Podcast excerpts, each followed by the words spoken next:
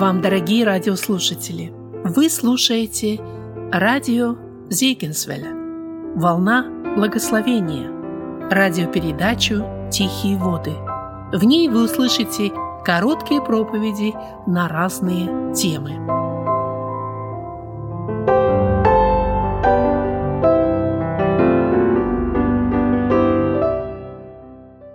Приветствую вас, братья и сестры. А, я буду а, читать из Евангелия Иоанна с 5 главы, а, с 39 стиха. Евангелие Иоанна, 5 глава, с 39 стиха.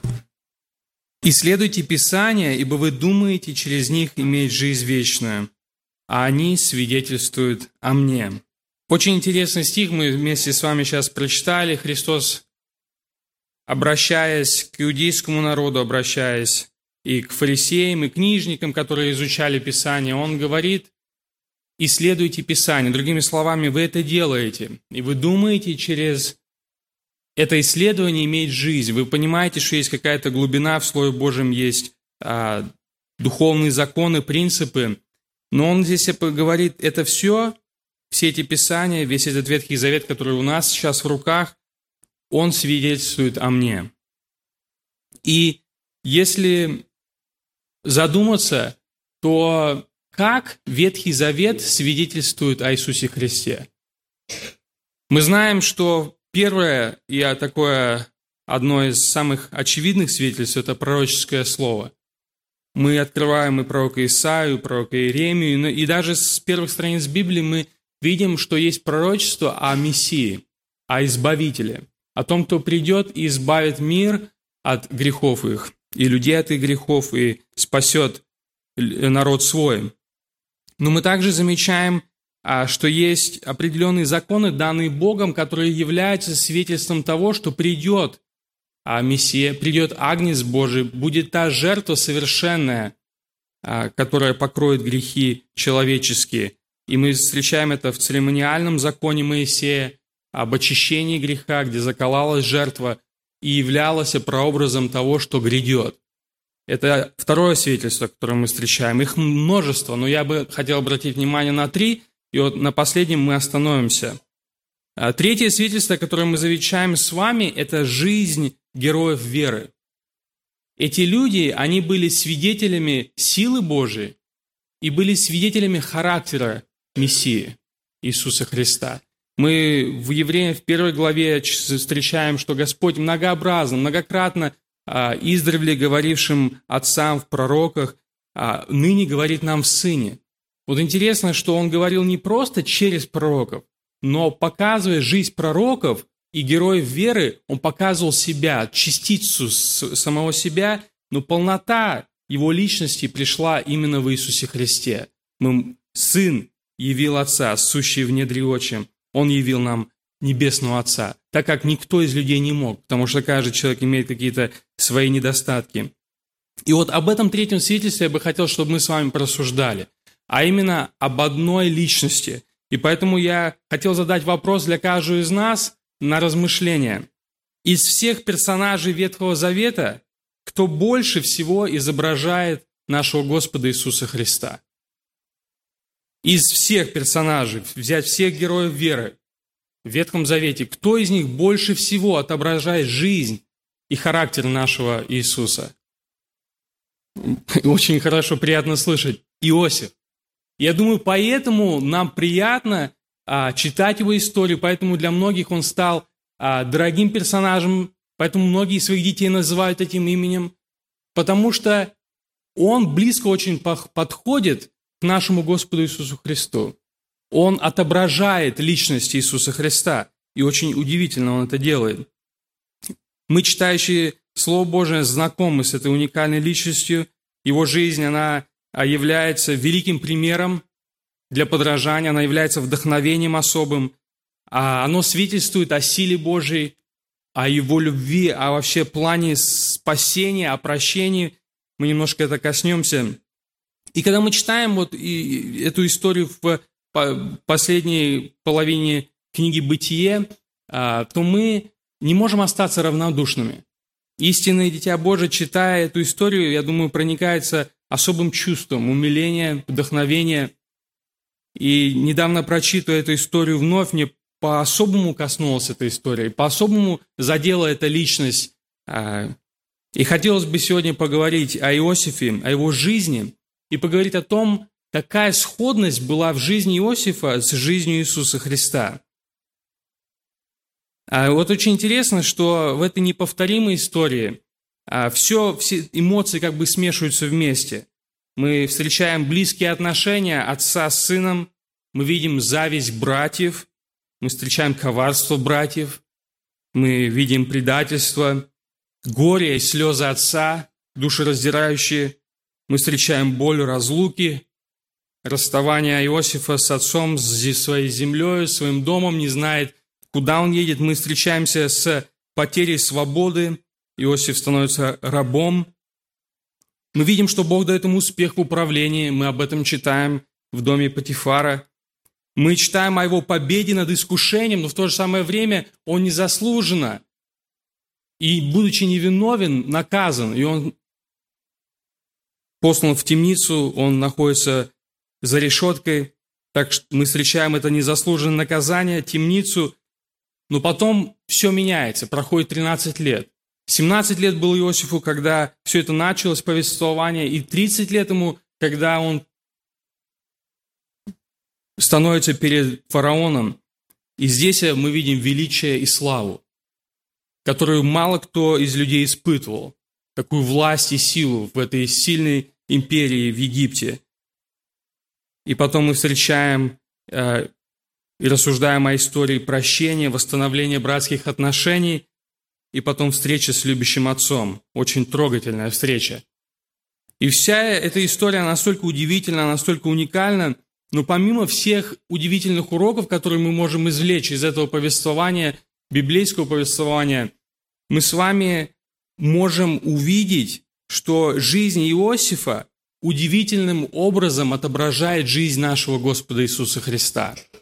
И можно подсчитывать, я смотрел, некоторые подсчитывают больше ста сходностей в событиях, в характере, в поведении жизни Иосифа и в жизни Иисуса Христа.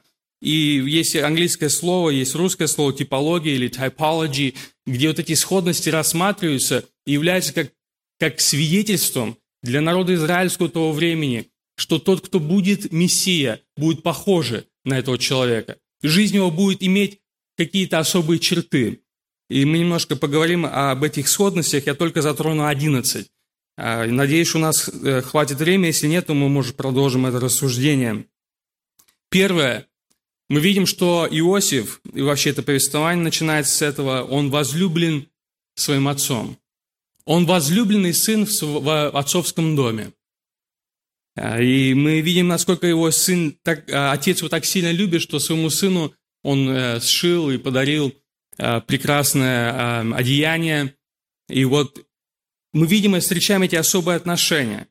Если посмотреть на жизнь нашего Господа Иисуса Христа, тоже в начале повествования о его жизни, в 3 главе Матфея, в 17 стихе, мы замечаем такие слова «Сей есть Сын мой возлюбленный, в котором мое благоволение».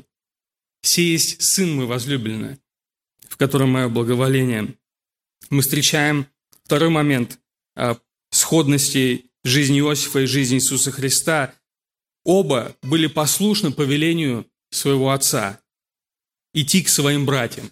Я бы кратко открыл и прочитал один стих. Я буду быстро читать, поэтому можете исследовать, а можете просто а, записывать. Бытие 37 глава, я прочитаю с, 3, э, с 13 стиха. «И сказал Израиль Иосифу, братья твои, не пасут ли в Сихеме? Пойди, я пошлю тебя к ним». Он отвечал ему, «Вот я». Знакомы ли вам эти слова «Вот я»? Как они продолжаются в книге Исаия? «Вот я, пошли меня». Откроем эту, это место Писания. Исаия, 6 глава, я прочитаю с 8 стиха. 6 глава Исаия, с 8 стиха. «И услышал я голос Господа, говорящего ко мне. Кого мне послать? И кто пойдет для нас? Я сказал, вот я, пошли меня». Исаии была дана уникальная возможность услышать небесный разговор. И этот небесный разговор, возможно, не только относился к этим данным событиям, он относился вообще к э, всей Вселенной, ко, ко всему человечеству, что будет с этим миром, кого нам послать. Мы здесь встречаем вот эту троицу, кого нам послать.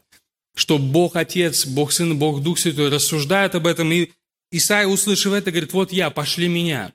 Но дальше мы встречаем уже в э, предпоследней э, книге Библии, в Евреям, слова самого на, место, которое говорит о нашем Господе, я прочитаю с 10 главы, с 4 по 7 стих. «Невозможно, чтобы кровь тельцов и козлов уничтожила грехи. Посему Христос, входя в мир, говорит, «Жертвы и приношения ты не восхотел, но тело уготовал мне. Все сожжения и жертвы за грех не угодно тебе. Тогда я сказал, вот иду, как в начале книги написано мне, исполнить волю Твою, Боже. Вот иду. Это было желание, это была пища, это было его вдохновение идти и исполнить волю своего Отца. И когда вот этот прозвучал вопрос, кого нам послать, в какой-то момент наш Спаситель изволился прийти, ответил на э, желание Отца, и как Иосиф, он послушался и пошел к своим братьям. Но, к сожалению, мы встречаем четвертую сходность, и здесь я, а даже третью, я извиняюсь, когда он пошел и нашел своих братьев, то они отвергнули его. И мы читаем в э, первой главе Иоанна, в 11 стихе, что пришел к своим, и свои что сделали? Не приняли. Пришел к своим, и свои его не приняли. И вот здесь мы видим образ разворачивающийся а, плана спасения, вообще смысл, который вложен в эту историю, в это повествование. Мы видим, что Иосиф предан и продан братьями за 20 серебряников. За сколько серебряников продали Христа? За 30. Он предан и продан братьями. Так же, как Иуда дал совет всем другим братьям, что давайте продадим его этим мадианитянам, так и Иуда, один из учеников Христа, имел это желание продать Христа и продал его за 30 серебряников. Мы видим здесь сходность также в этих повествованиях. Иисус предан Иуду за 30 серебряников, Иосиф за 20. Мы встречаем дальше, что Иосиф был отдан в руки язычников. То есть он попал сначала к Мадиам, к мадиамантянам, а потом египтянам. Мы видим, что Христа также отдали в руки римлянам, и он был истерзан, измучен за наши грехи, за наши беззакония. Шестой момент мы встречаем, что Иосиф был искушен в Египте. Сильное было искушение. Не просто одно, а какое-то одновременное искушение. Оно продолжалось изо дня в день, изо дня в день. И он остался твердым и чистым. И хочу подметить, что о Иосифе не сказано, что он где-то когда-то согрешил или упал. Это, эта личность приподнята нам в Писании, потому что это является образом нашего Спасителя. Мы встречаем в 4 главе Евреям в 15 стихе, что наш Спаситель, он тоже был искушен во всем, кроме греха. Если в английском переводе читать «но без греха», он, он перенес все искушения, но он победил, он остался безгрешным, потому что он святой Бог и может теперь нам сострадать, э, падшим грешным людям. Дальше мы встречаем момент такой, что Иосифа несправедливо обвинили. Христа несправедливо обвинили также из-за зависти, как и Иосифа, а, и а, в начале, конечно, братья из-за зависти его предали, а Христа из-за зависти предали на смерть. Мы встречаем это также, такая сходность есть. Очень интересный другой момент, читая это повествование, я заметил, что Иосиф к злодеям был причтен. Мы видим, что его а, после несправедливого обвинения в грехе а, бросают в темницу, и там он представлен к хлебодару и к виночерпию. И вот интересно, две личности. Одна личность получает свободу и получает жизнь, а вторая погибает. И мы видим, что хлебодар был казнен. Христос тоже был причтен к злодеям, и он висел на кресте между двумя разбойниками. И один разбойник осознал а, свой грех, осознал, и он говорит, мы за правильное здесь получаем это наказание, а он-то что сделал? И Господь говорит, ныне же будешь со мной в раю, когда тот сказал, помяни меня, Господи. Удивительные моменты, что и здесь а, мы видим параллели. Э, и Господь по милости своей явил милость этому грешному человеку на, раз, на, на кресте, висящему возле него. Но дальше мы видим поворот событий очень радостный. Иосиф после всего своего страдания был прославлен. Я бы хотел вот эту уникальную историю засчитать. Пожалуйста, откройте 41 главу «Бытие», я прочитаю с 39 стиха. 41 глава Бытия, прочитаю с 39 стиха. «И сказал фараон Иосифу, так как Бог открыл тебе все сие, то нет столь разумного и мудрого, как ты. Ты будешь над домом моим, и твое слово держаться будет весь народ мой, только престолом я буду больше тебя.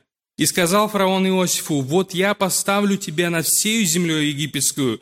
И снял фараон перстень свой с руки своей, надел его на руку Иосифа, одел его в вессонные одежды, возложил золотую цепь на шею ему, велел вести его на второй из своих колесниц и провозглашать перед ним «Преклоняйтесь!» и поставил его над всею землей египетскую. Это такой славный момент, он захватывает дух, когда раб, который был в темнице за какое-то преступление, теперь становится вторым после фараона. И даже как потом сам Иосиф говорит, я стал отцом фараона. И этот человек имеет такую славу и такое величие, которое, как я раньше сказал, мало кто а, имел возможность такую иметь. Но мы видим и эту параллель здесь. Откройте, пожалуйста, филиппийцам, я прочитаю из второй главы, из шестого стиха а послание к филиппийцам, вторая глава с шестого стиха.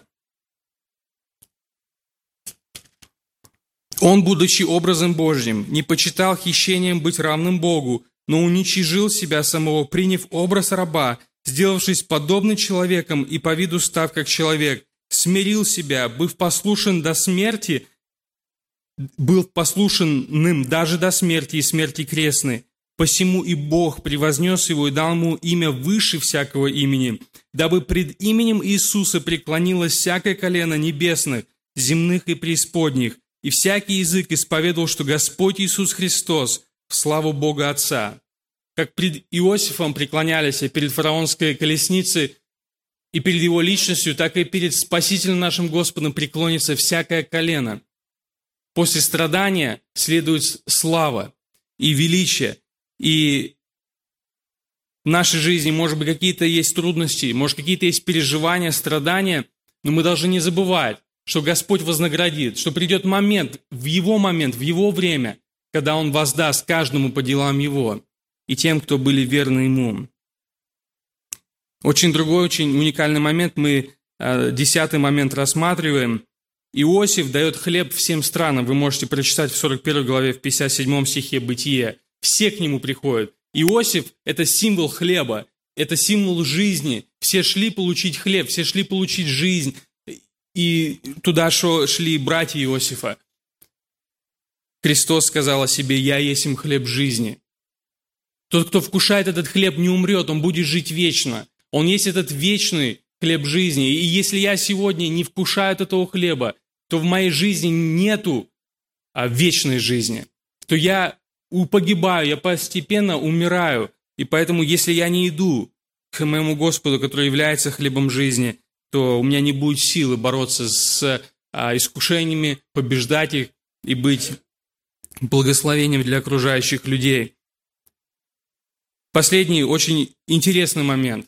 Братья, предавшие Иосифа, увидели его во славе. Того мальчика, 17-летнего, которого они взяли и бросили, и продали за 20 серебряников, теперь они не, даже не узнавали. Вокруг него была такая слава, что им даже и плесниться не могло, что этот человек тот же самый их брат Иосиф.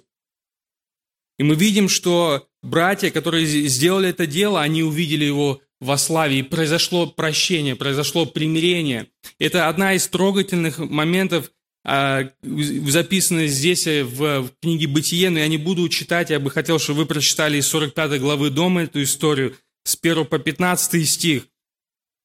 Удивительно, что придет момент, когда Господь, наш Иисус Христос, придет в своей славе, и 12 колен Израилевых, которые были представители эти братья, они увидят Его.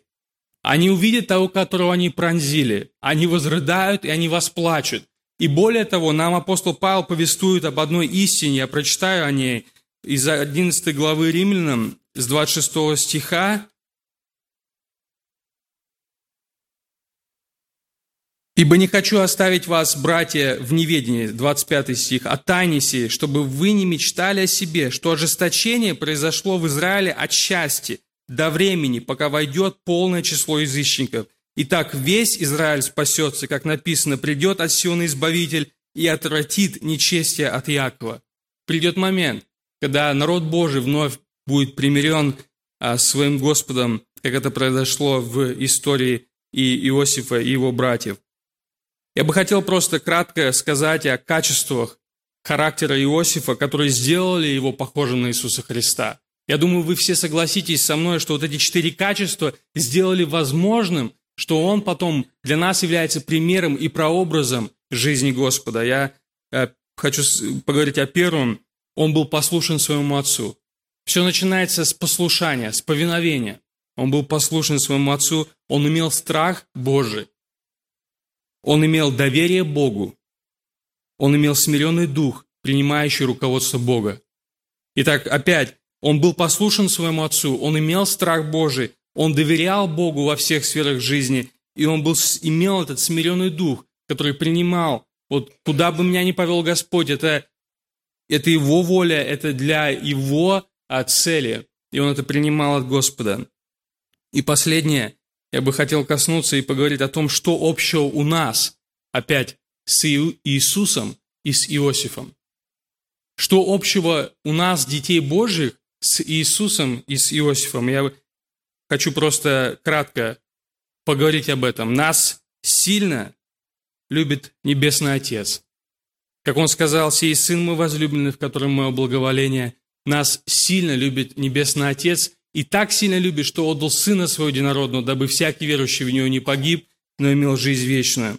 Бог и нам дает повеление идти к окружающим нас, близким нашим, и нести этот живой хлеб, даже если они нас отвергнут, даже если они бросят нас в яму, даже если они отнимут у нас что-то ценное, Господь дает нам повеление, как и Иосифу было дано повеление, как и Спасителю нашему было дано повеление идти и провозглашать истину. Третье. Возможно, нас обижают и предают близкие. И некоторые люди закрываются, становятся а, такими непохожими на христиан. Как я реагирую на обиду? Как я реагирую на предательство? Прощаю ли я, как прощал Иосиф? Принимаю ли я, как допущенное Богом в мою жизнь ситуацию для того, чтобы я мог возрасти духовно? Нас постигают искушения каждый день. Остаемся ли мы верны в этих искушениях Богу? Имеем ли мы эту верность Богу и полное доверие Ему? Если нас несправедливо обвиняют, смиряемся ли мы? Или постоянно, постоянно пытаемся доказать свою правоту. Мы читаем в пятой главе, в 1 Петра, в шестом стихе, удивительные слова. «Смиритесь под крепкую руку Божию». И что дальше? «И вознесет вас, да вознесет вас в свое время». Я раньше как-то не до конца понимал этот стих, но изучая эти места Писания, я понял, что вот эта крепкая рука Божия – это та рука руководства нашей жизни. Смириться под эту крепкую руку Божию значит принимать все обстоятельства жизни как из руки Божией. И он говорит, вы можете, как Иосиф, находиться в тюрьме, и вам непонятно, вы два года там находитесь, и после того, как виночерпий был освобожден, ну непонятно, почему эти трудности происходят. Но говорит, я вознесу вас в свое время. Это время может быть после смерти, это время может быть здесь, на этой земле, но это будет его время и самое лучшее для нас некоторые последние мои мысли, имею ли я запас духовного хлеба? Как Иосиф, он имел большой, обширный запас духовного хлеба, хлеба физического. Люди приходили к нему, получали этот хлеб. Имею ли я этот запас сам в себе? Могут ли люди питаться от того, что у меня есть, по милости Божией? И последнее. Готов ли я прощать братьев, прощать близких и встретиться с моим Искупителем и Господом Иисусом Христом. Галатам 4 глава 19 стих, я не буду открывать, но вот последний стих, а там апостол Павел говорит, я а, вновь, как в муках рождения, доколе вас не изобразится Христос. Вот это цель нашей жизни как христиан, чтобы в нашей жизни изобразился Христос, чтобы как в жизни Иосифа изобразился Христос, так и в жизни нашей люди могли, окружающие нас, видеть Иисуса Христа. Аминь.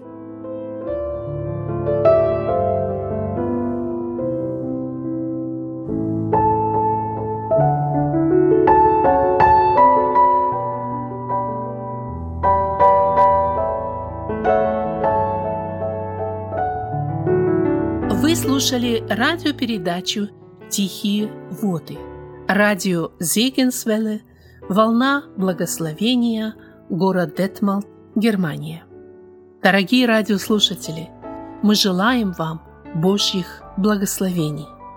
Слушать радио, познавать Бога.